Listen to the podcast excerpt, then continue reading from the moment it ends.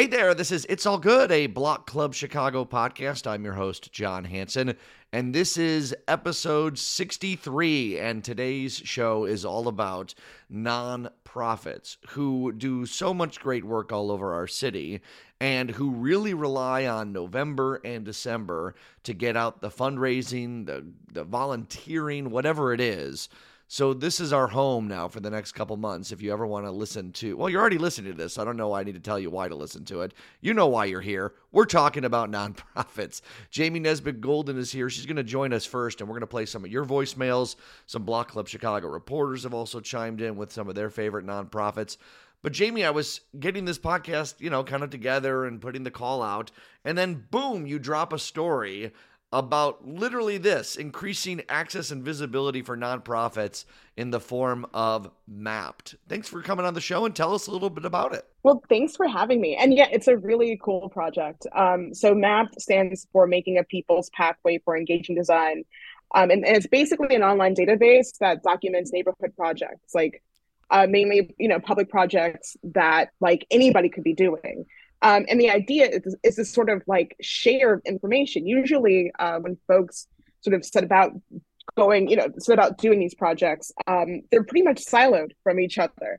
And this all this is all about sort of exchanging information, sharing the knowledge, and you know, sort of creating these communities. Yeah, I love it because you can search by what sort of category it's doing by the neighborhood, or you can just kind of like scroll along the map, which is exactly what I'm doing. And you're, and right. you're right. These nonprofits often are in a silo, and these projects often are in their own space, and right. a lot of them don't have the resources to like fund a bunch of like a great website and the PR and the marketing to get the word out. So I love exactly. how it kind of is like an equal playing field on the map, if that makes sense yeah so like um so people and organizations can submit their projects aside um under like one of six categories which public spaces community spaces urban planning slash urban design uh placemaking research slash design and guidelines and toolkits. Um so anything from say a food co-op to um someone sort of creating um, a public library or like anything. Like it's pretty incredible. And uh, one of the folks behind it is Paola Aguirre, who um, is the founder of Design Trust Chicago, and she's also one of the folks sort of um, repurposing the Overton School um, in Bronzeville into a community hub, um, and that's been an ongoing project. So it's like, it's real. It's a really cool concept, and so far they've been getting like a lot of hits. All right, it's mappedchicago.org. Do you have a favorite nonprofit you want to give a shout out to while I have you, Jamie Nesbitt Golden? Wow. I know I put you on the spot here. I didn't I didn't plan I didn't tell you. A lot, man. There's so many. Um, there are so many. Um, but I would say um Block Club Mothers Chicago. Against, no, of course, Block Club Chicago. Well, you know, of course, I'm biased. Right. Um, but also um, Mothers Against Senseless Killings. Um, shout out to my girl Tamar Manasseh, who mm-hmm. um is a rabbi and also a badass. Um, she's been running this um since like the mid ten, the, the mid teens, mm-hmm. um, keeping kids safe and, and engaged and off the block.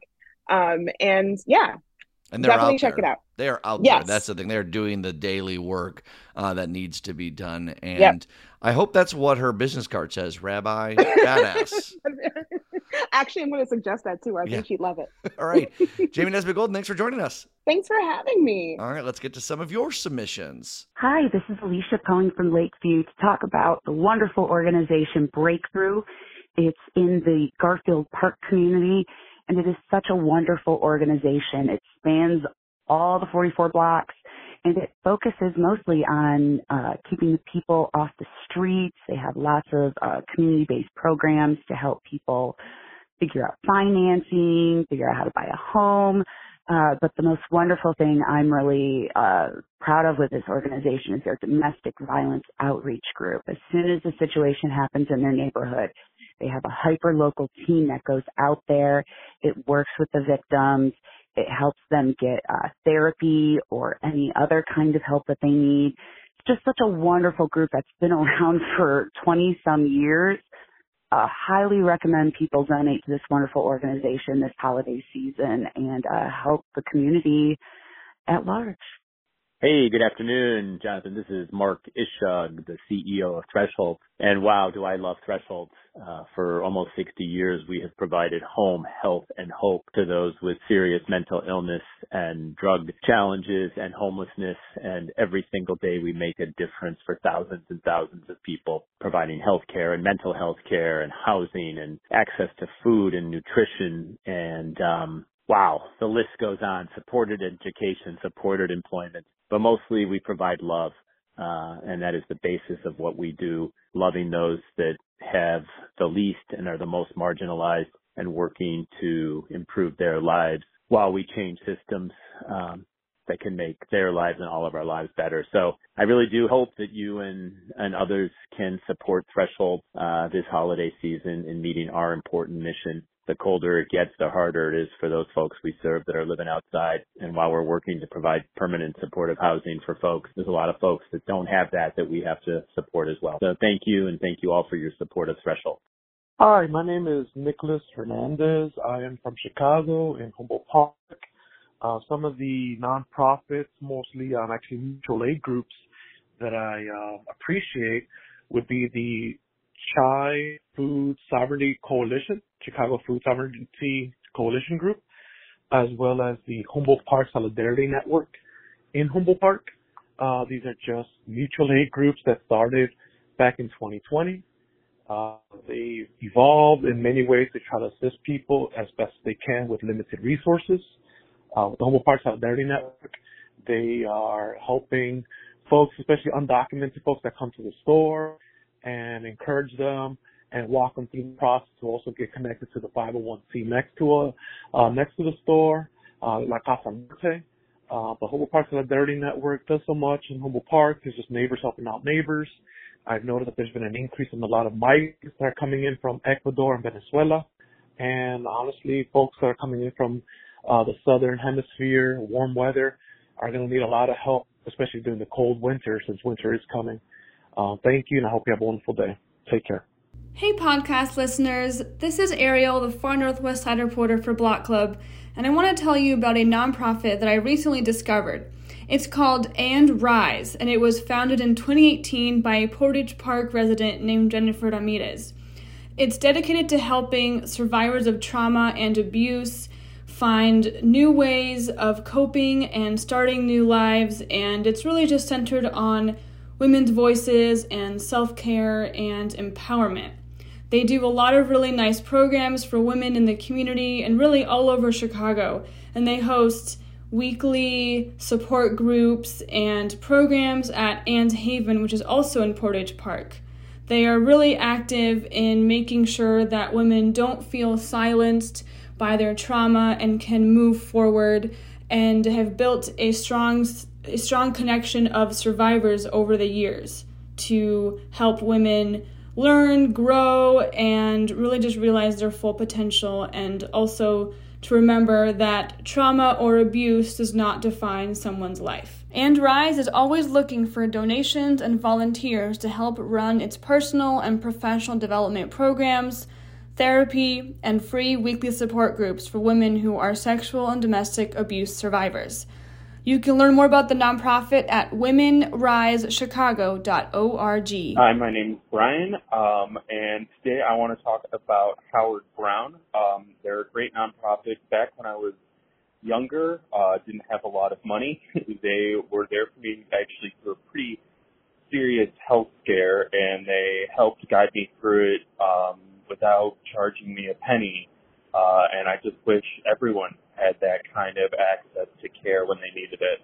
Hi, um, my name is Mary Kay Gilbert, and I'm the Chief Business Officer for Heartland Alliance Health, and I'm a huge Block Club Chicago reader, and I want to talk about our organization. We are the only FQHC, federally qualified health center, that specializes in healthcare for the homeless. We've been around for over 30 years. And why we're so special is we are in 70 shelters providing healthcare to people we have three bricks and mortars health centers. We partner with the Chicago Department of Public Health and are in a mobile van, also providing health care. We also do work with people with serious mental illness. We have some housing. We do some work with food and nutrition.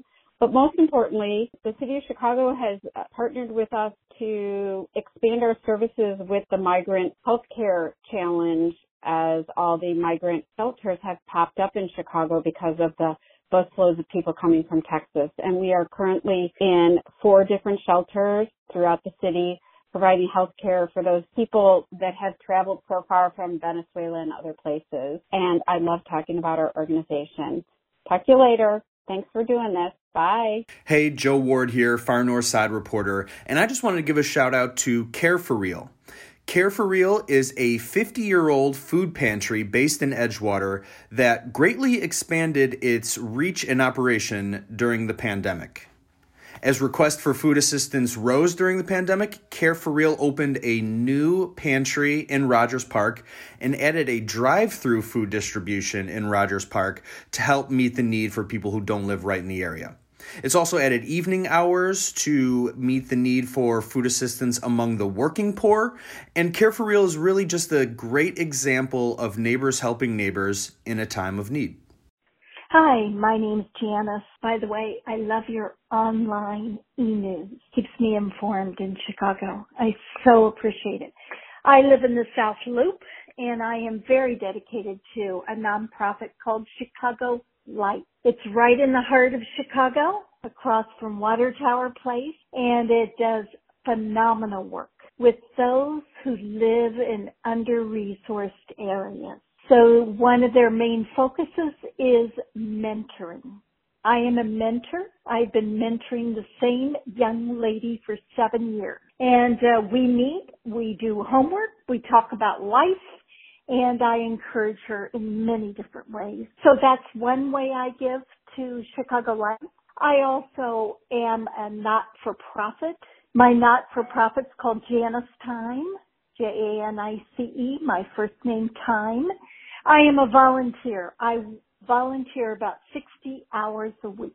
One of the ways I volunteer is because I uh, offer mindfulness programs inside Chicago Light and I've been doing this for seven years, even during the pandemic. Uh, I have a fabulous team of seven volunteers who help with this, and I invite you to come see.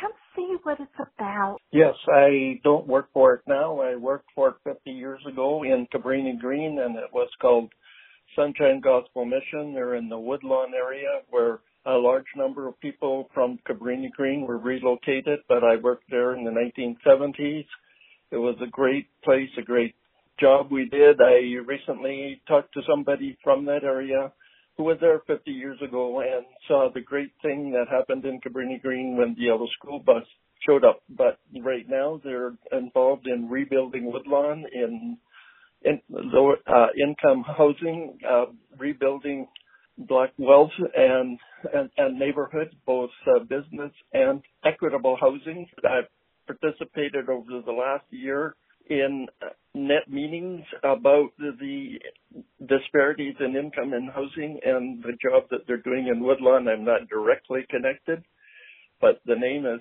the, the name is Sunshine Gospel Mission in the Woodlawn area, the area, and I know that they do a lot in rebuilding the Woodlawn area. Hey there, it's Brandon Pope from the Gold Coast neighborhood.